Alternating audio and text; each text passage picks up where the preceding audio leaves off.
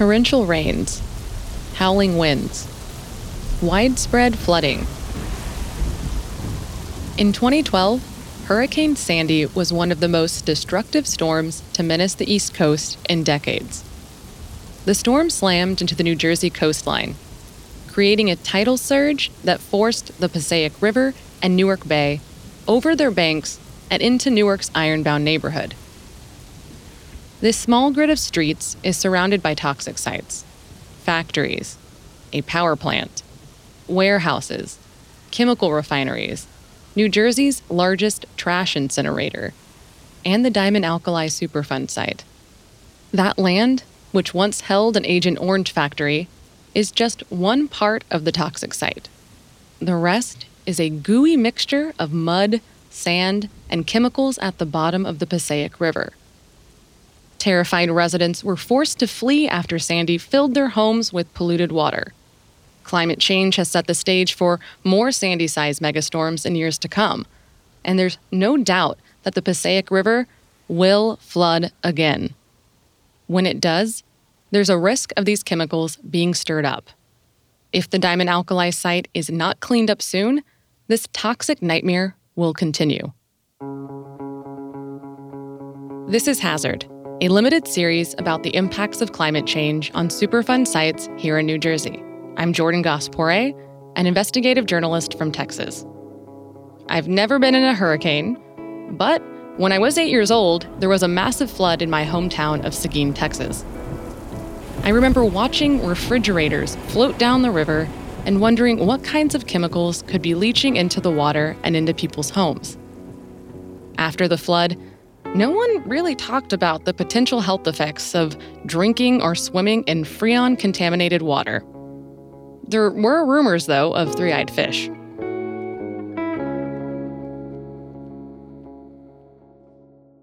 The Ironbound, with about 50,000 residents, has more people than Seguin. When I visited the neighborhood, I didn't hear any stories of three eyed fish, but I was told not to eat anything that comes out of the Passaic River. There are signs all around Riverfront Park warning guests not to catch and eat crab and fish from the river. This has to do with the area's industrial legacy and serves as a stark reminder that the Ironbound is still extremely polluted. Nearly a decade after Sandy, residents of the Ironbound are still afraid of the long term health consequences of the toxins that spilled into their homes. And they have good reason to be. Just a few feet away is a Superfund site and not just any Superfund site, one of the largest and most expensive on the list. The Diamond Alkali Superfund site sits at the heart of the Ironbound. It was a former factory where the deadly herbicide Agent Orange was manufactured throughout the Vietnam War. So the Diamond Alkali site, it was the largest producer of Agent Orange in the world. And everyone talks about this one thing, a white powder that like covered the whole factory. You know, like everything was covered in this white dust and it was like a sticky dust. So if you walked in, you would get it all over your shoes. Um, that dust was dioxin. And so it was being carried all over the neighborhood. Maria Lopez Nunez is leading the fight for environmental justice as an organizer with the Ironbound Community Corporation, or ICC. The ICC was started 52 years ago when residents created a daycare center.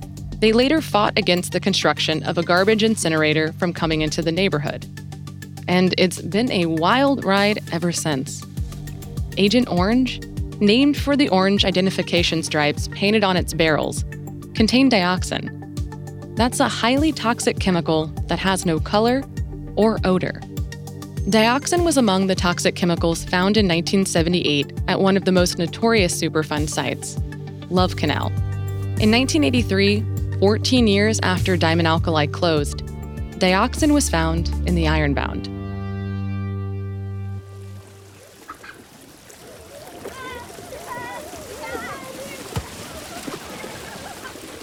In the swimming pool, there was dioxin discovered.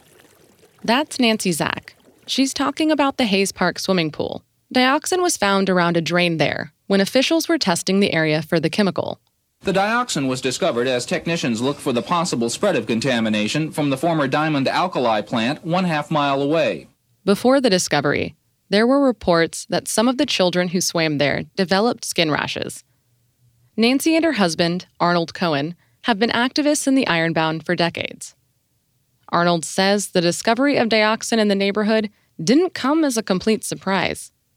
On the one hand, you knew there's a lot of toxic industries along the river, but yet the extent of it was unbelievable. That you know, you talk about, could talk about the largest concentrations of dioxin found anywhere in soil blocks away from where we live was completely shocking.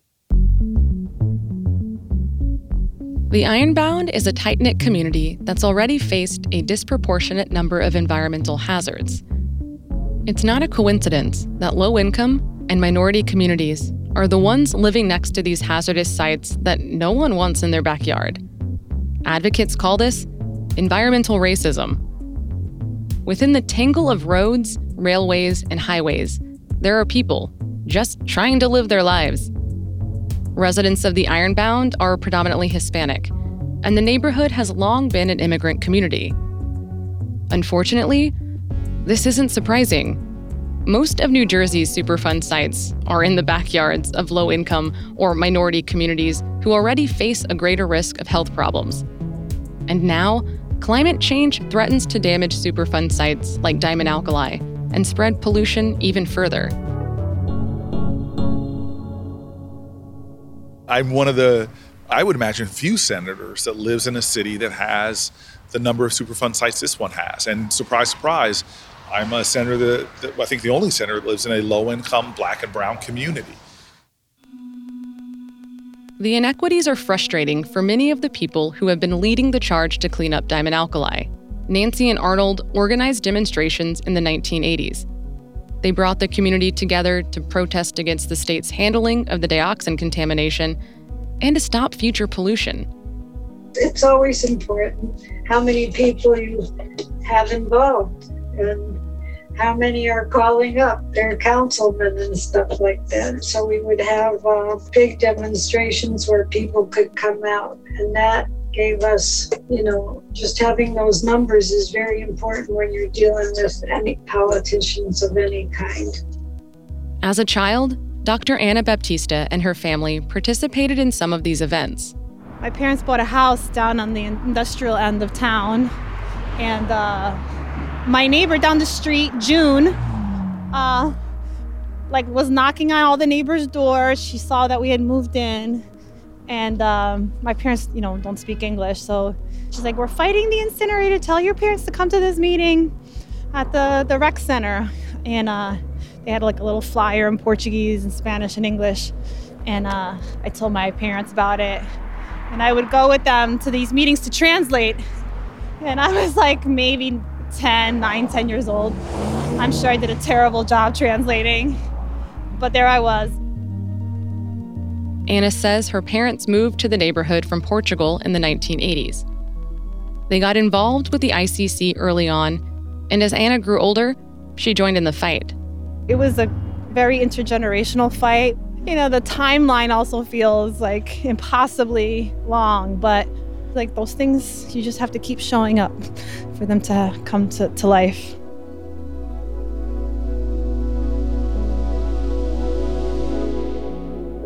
Growing up, Anna says she stayed away from the Passaic River. The little you knew about the river was don't get near it, don't go in it, definitely don't touch it. Like everybody knew, like it was a dirty river, very polluted. That's uh, dedicated to Sister Carol Johnson. She showed me around Riverfront Park, one of the few green spaces in the area. She was the one that got me. She was like a mentor and was like, so. The park opened in 2013 and expanded a few years later. Riverfront Park shouldn't be here. That is, if Essex County and the city of Newark had their way in the 90s. The park was supposed to be a minor league baseball stadium. But the Ironbound Community Corporation did what the organization has always done best fought tooth and nail on behalf of residents. So that just shows you that back then there was not much of a premium or value put to parks, especially on a waterfront that was really contaminated. Um, they just didn't see the value of it. But residents you know, kept it alive.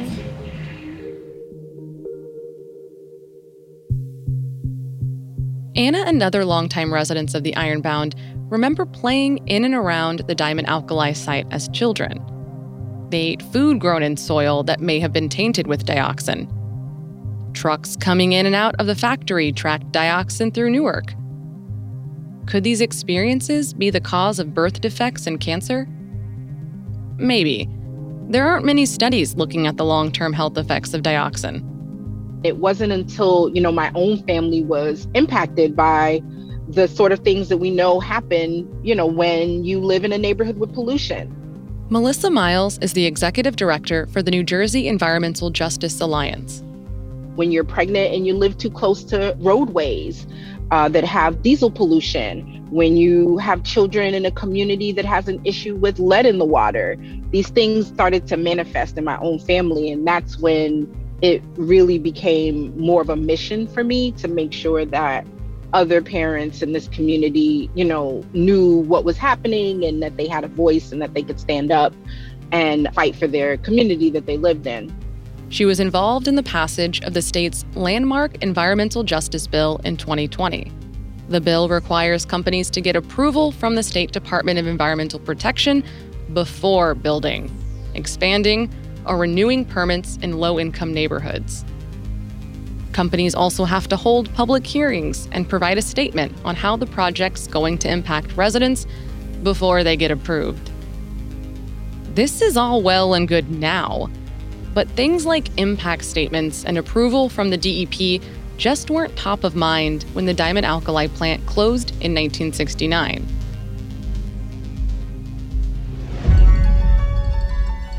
It was the morning of June 3rd, then Governor Tom Kean declared a state of emergency.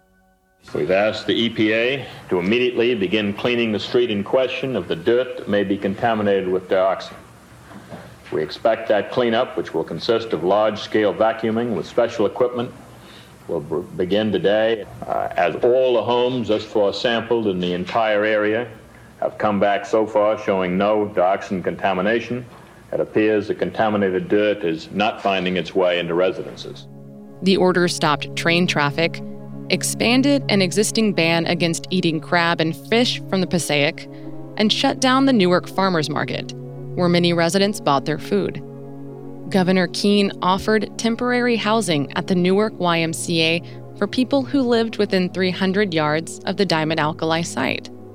For everyone in the city, he advised them to stay indoors during the cleanup.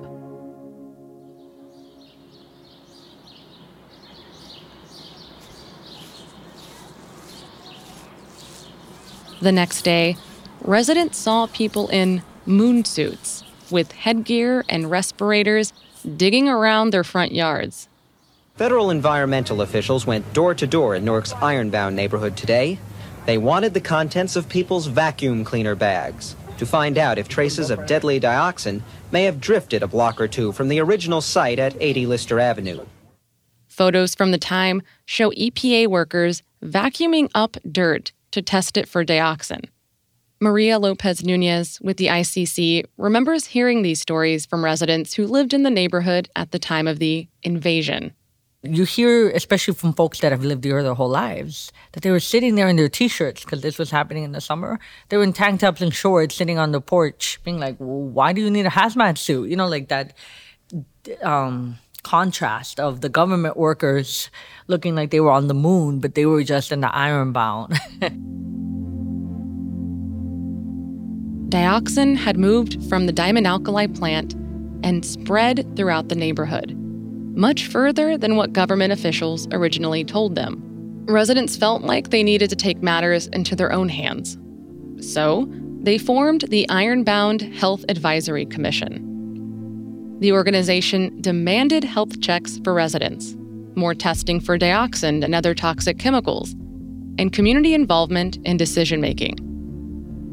There were good reasons for residents to not trust the government. Officials with the state of New Jersey had received a federal report that there was likely dioxin at the diamond alkali site, three years before any tests were conducted. Some homeowners thought the whole thing was just a ruse by the government to take away their homes in order to make way for new business. To make matters worse, for nearly 20 years, Diamond Alkali dumped an estimated 700,000 gallons of dioxin into the Passaic River. The tricky thing about dioxin is that it can actually attach itself to particles, like dust, and spread easily. It's also difficult to dissolve in water. At the time, the EPA claimed they didn't know how dangerous dioxin really was. Rita M. Lavelle, former head of the Superfund program, told reporters in 1983 It gets me that some scientists are saying dioxin is the most deadly chemical known to man. That's not true. It depends on the concentration. In the right concentration, table salt is just as deadly. Lavelle was later found to have misused Superfund dollars during her time with the EPA. Scientists knew the chemical was an industrial byproduct, but the only evidence they had of dioxin's harmful effects was causing the skin condition chloracne, which resembles severe acne. Later, it was discovered that a rare form of cancer called soft tissue sarcomas is linked to dioxin exposure. Soft tissue sarcomas are an aggressive form of cancer that develops in the body's connective tissues. Eight cases of cancer were reported by diamond alkali workers. None were identified as soft tissue sarcomas. They had literally every conceivable environmental threat going on in the ironbound community at the time. And lo and behold, the next thing that happened was the discovery of the highest levels of dioxin ever found anywhere in the world in the ironbound on the plant site. So there was literally pandemonium. That's attorney Michael Gordon. He spent much of the 1980s trying to find proof that Diamond Alkali knew dioxin was a problem and didn't do anything about it. It wasn't easy. But one day in 1986, Gordon found internal memos between a Diamond Alkali employee and officials at a chemical company in Germany. They sent around their experience to all of the manufacturers of Agent Orange in America at the time, which was Diamond Alkali, Dow, Monsanto, a number of Hercules, and they described what they had to do from an outbreak of illness amongst their workers to prevent the formation of dioxin, which greatly reduced the threat of illness to the workers. And they described controlling the temperature and the pressure when you made this product. The documents proved that Diamond Alkali knew for years that dioxin posed a health risk to its workers, but didn't do anything about it for economic reasons. And they did not convert to that process because they had a small, older plant, and the government was literally buying everything they could produce for a period of time for use in Vietnam, and they did not want to delay production, shut down, reconfigure, or rebuild the plant. So they chose not to incorporate those measures. And that's why they produced some of the highest levels of dioxin found in the Agent Orange product. Gordon finally had a case against the company. In 1986, former workers sued the company for damages. They also sued the state's Department of Environmental Protection in the hope that they'd be forced to clean up the site. After the seventh week of the trial, Diamond Alkali agreed to a $1 million settlement. About a year after dioxin was discovered in the Ironbound, the Diamond Alkali site was added to the Superfund list in 1984. Over the years, the buildings on the property were demolished and some of the toxic waste was buried there underground. The property itself was capped with concrete and gravel, but a 17 mile stretch of the Passaic River remains so polluted that even trying to clean it up may prove to be disastrous. A thick layer of dioxin from the factory is buried 12 feet in the river. Locals call this sticky sludge black mayonnaise. Trying to get down to this layer of dioxin could cause the chemical to spread up and down the river. There's a lot of talk about whether or not this sediment should be removed, and if it is removed, if it can be done safely. Right now, cleanup plans call for dredging some of the contaminated sediments from the river. That muck would then be treated at a facility that hasn't been built yet in the Ironbound. The remaining sediment would be capped with a thick layer of sand. Capping is a common way of cleaning up Superfund sites. The idea is to prevent another storm from kicking up the contaminated sediment. This plan has mixed reviews. While the EPA says the cap's design takes climate change and extreme weather events into account, others are concerned that the models used are outdated. There's also the worry that once cleanup begins, the construction could cause dioxin laced dust to spread further. Maria Lopez Nunez worries about what could happen to the Ironbound if the diamond alkali site is impacted by rising sea levels and more hurricanes. Anybody who lives here can tell you it's getting rainier and rainier. So I actually I think the geography of the iron Ironbound is going to change, like the way it looks, the space that the river occupies is going to change, and I'm not sure. I worry, right? When I look at a map, I worry about where the diamond alkali site is and that increased rain, that river depth, that river boundary. I worry if the river will take the diamond alkali site with it and what that will mean. You know, will the cap hold? Regardless of the cleanup method, someone's gonna have to pay for it. The price tag right now is $1.8 billion, the most expensive cleanup in the history of the Superfund program. Diamond Alkali is largely responsible for the river's pollution, but other companies polluted the river too. That's one of the reasons why it's taken so long to clean up the site. No one thinks they're responsible for the pollution and wants to pay. Former New Jersey Governor Jim Florio spearheaded the Superfund law while he was in Congress in 1980. One of the principles we built into the law was that the polluter should pay. That would be the mantra. And uh, we changed things. And my grandchildren to this day, they grew adults now, but they mentioned Pop Pop was in charge of getting the dolphins back. Florio, now an environmental lawyer, has supported efforts to reinstate a tax on the oil and chemical industries this tax expired in 1995. Money from the tax would go into the Super Fund to help pay for the cleanup of orphan sites. These are toxic places where the polluter is unknown or unable to pony up the funds to clean up the mess. In the past few years, Senator Cory Booker, former mayor of Newark, and Representative Frank Pallone have pushed to reinstate the tax on oil companies. Well, you have these polluting companies, uh, chemical companies, oil companies that we know are offsetting a lot of their costs onto society. And it's about putting a very small tax on those companies uh, that then is directed towards Superfund cleanup. And what we've seen since the Superfund tax was eliminated, the number of Superfund sites in America has actually gone up, not down. And so it, it, yields enough money to really start focusing and getting some of this cleanup done on these orphan sites where we can't hold someone accountable. But so far, the bill has stalled in Congress. Representative Pallone says there's one way to get the polluters to pay. The majority of the cleanup is done by the polluter or paid for by the polluter under direction of the EPA. And so you just have to constantly push and embarrass them and you know, sometimes bring people to public hearings where they criticize the proposed plans that they have for cleanup because they're not adequate. So that's the kind of thing that I do. Last year, President Biden's infrastructure package included the reinstatement of the Superfund tax on some chemical companies, but not oil and gas. I'm a huge horror fan, so when I think of Superfund sites, I think of that monster from the movie Jeepers Creepers. Okay, okay, bear with me here. So, in the movie Jeepers Creepers, some of the townspeople, where the movie takes place, they know about the monster. They know it comes out every 23rd spring for 23 days, you know, to eat people.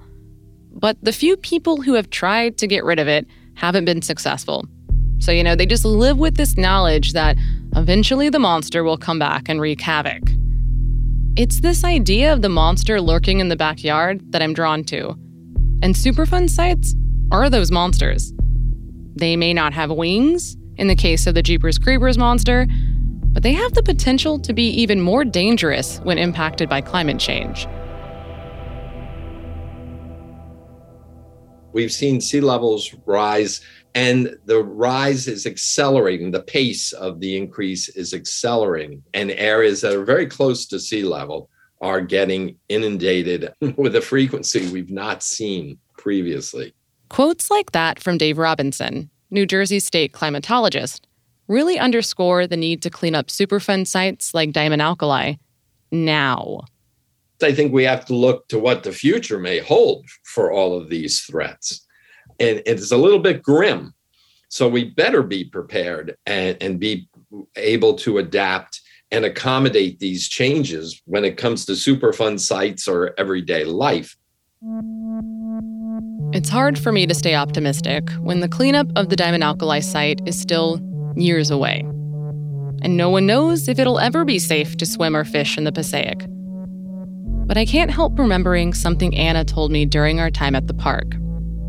You know, I almost imagine a river with teeming with oysters and clams and it wasn't even tidal back then in the 1600s. We turned it tidal.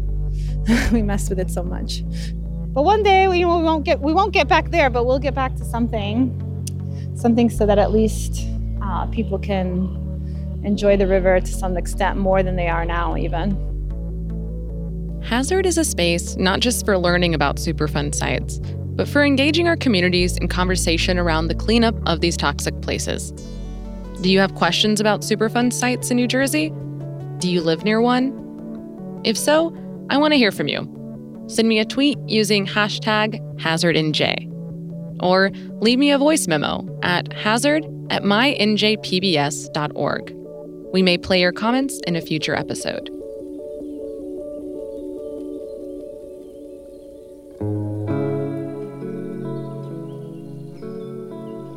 Hazard NJ is an NJ Spotlight News production. The show is written, edited, and hosted by me, Jordan Gass-Poore. Jamie Kraft is the executive producer with NJ Spotlight News. Our executive in charge of production is Joe Lee. Michael Sol Warren is our associate producer. Chris Panza is our production assistant. Chloe Matisse is our production manager. Additional research was done by Betsy Lakin. Our sound designer and engineer is Mark Bush. Frank Brown Jr. is our audio recording engineer. Music for Hazard NJ was composed by Nick Pennington, and artwork by Matthew Fleming.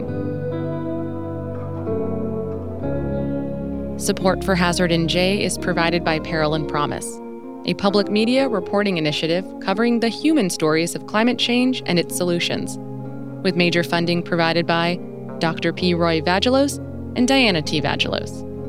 You can learn more at pbs.org forward slash peril and promise.